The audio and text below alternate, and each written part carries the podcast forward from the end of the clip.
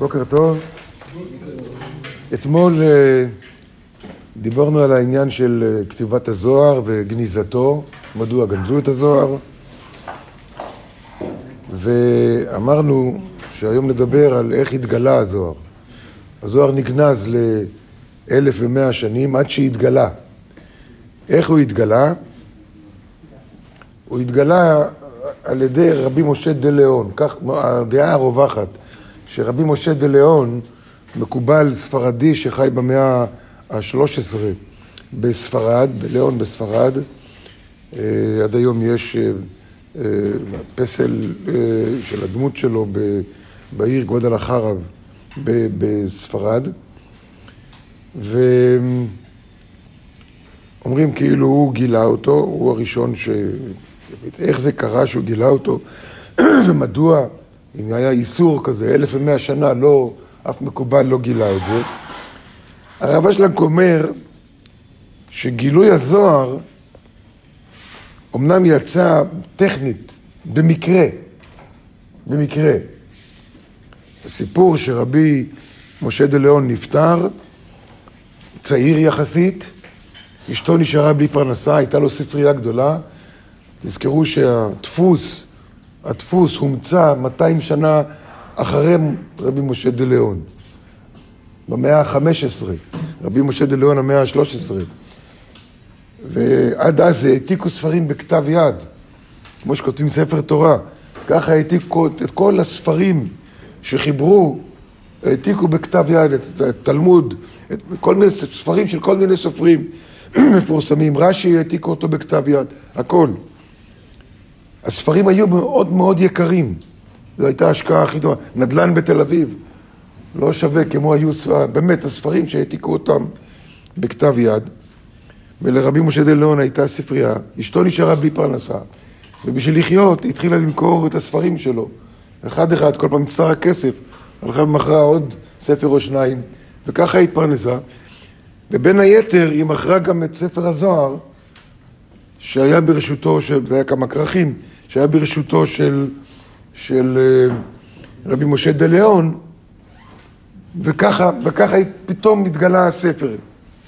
אז אומרים שרבי משה דה ליאון, אה, חלק אומרים, הוא בעצמו הפיץ אותו. יש על זה חילוקי דעות, לא בין המקובלים. מי קנה את הספר? מה? מי כתב את הספר? אני לא יודע, בכמה קנה? גם אני לא יודע. כן, אני לא יודע מי קנה. רבנים, מי קונה את זה, ספרים כאלה? רבנים, לא אנשי, לא היה אקדמיה אז. הרבנים היו מתנפלים על זה, וכמובן מגייסים כספים הרבה בשביל העניין. ורבי משה דל... אה, והרב אשלג אומר, כמו שאנחנו יודעים, כל מה שקורה בעולם שלנו, בין אם זה בכוונה של מישהו או לא בכוונה, כל מילה שיוצאת מהפה של כל בן אדם, כל תנועה שאנחנו עושים, הכל מתוכנן מלמעלה. לכן, הוא אומר, אם התגלה הספר, חייב להיות שזה היה רצון השם, רצון מלמעלה, שזה יתגלה אז. נכון, טכנית זה יצא שרבי משה ליאון נפטר, אלמנתו, נשארה בלי פרנסה, אז היא מכרה את זה. וככה זה התגלה. אבל לא, זה רצון השם. כותב כך הרב, הרב אשלג במאמר שלנו, שופר של משיח.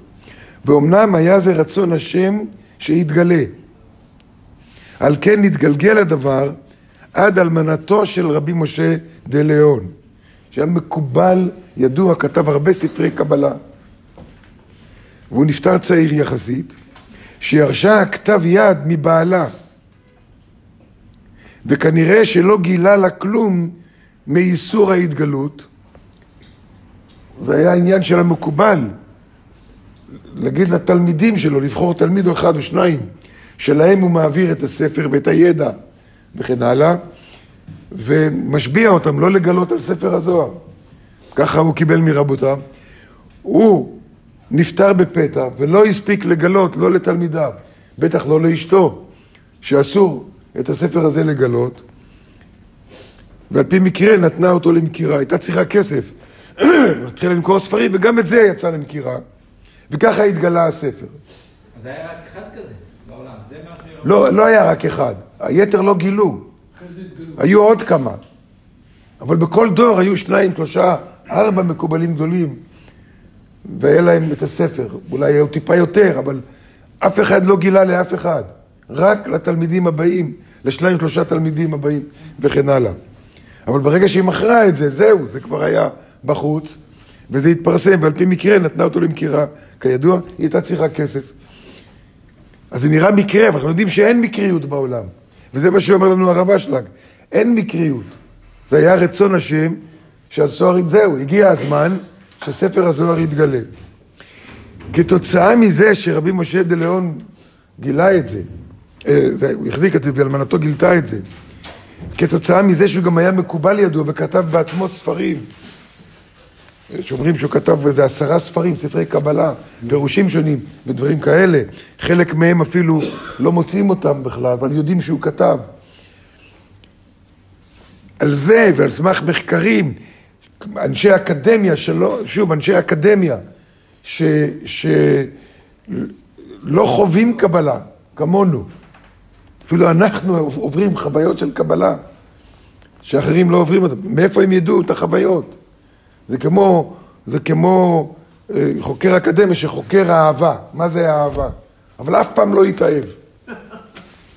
הוא יכול לחקור את זה, זה, זה מספר ככה, זה מספר ככה, סטטיסטית אומר כך וכך, זה, גברים עוברים ככה, נשים עוברים ככה, אתה יכול לדבר על זה. זה לא שווה כלום אם אתה לא חווית אהבה בחיים שלך. ככה הקבלה. זה נכון גם לנו. נכון גם לנו. אני יכול לשבת וללמוד את מה שאנחנו מלמדים, וחלק מהלימוד הוא טכני ומצריך זיכרון. אבל העיקר, העיקר בלימוד של הקבלה זה החוויה. זה לחיות את זה, לחוות את זה, לעבור תהליכים, להשתנות, לראות את הברכה, ניסים ונפלאות, גם, גם, אבל באמת החוויה האישית שכל אחד מאיתנו עובר, שמרגיש, וואו, התחברתי לאור, וכל אחד מאיתנו מרגיש את זה מדי פעם. התחברתי לאור, עם, אני, אני יכול להגיד שבכל החיים שלי בקבלה, אני אמרתי לפחות חמש-שש פעמים חוויה שהרגשתי, ואני בטוח גם לכם היה, שהרגשתי שאם רק בשביל זה באתי לעולם, אני יכול עכשיו למות, לא אכפת לי. הגעתי לאיזה שיא שהחיים שווים. רק, רק להרגיש את זה, רק להבין איזו תובנה כזאת, שווה כל החיים. מה שכתוב גם בזוהר, שהתלמידים של רבי שמעון, מי שזוכר קטעים מהזוהר, שרבי שמעון דיבר על משהו, והתלמידים באים אליו ואומרים לו, אם רק בשביל זה באנו לעולם, דיינו. רק בשביל סוד אחד. שווה החיים. מי שלא עובר את החוויה בעצמו, מי שלא עובר את החוויה בעצמו, אף פעם לא יכול לדעת. על הוויכוח הזה ש, של מי כתב את הזוהר, רב אשלג נותן תשובה ניצחת, ונדבר על זה מחר, מה התשובה הניצחת של הרב אשלג.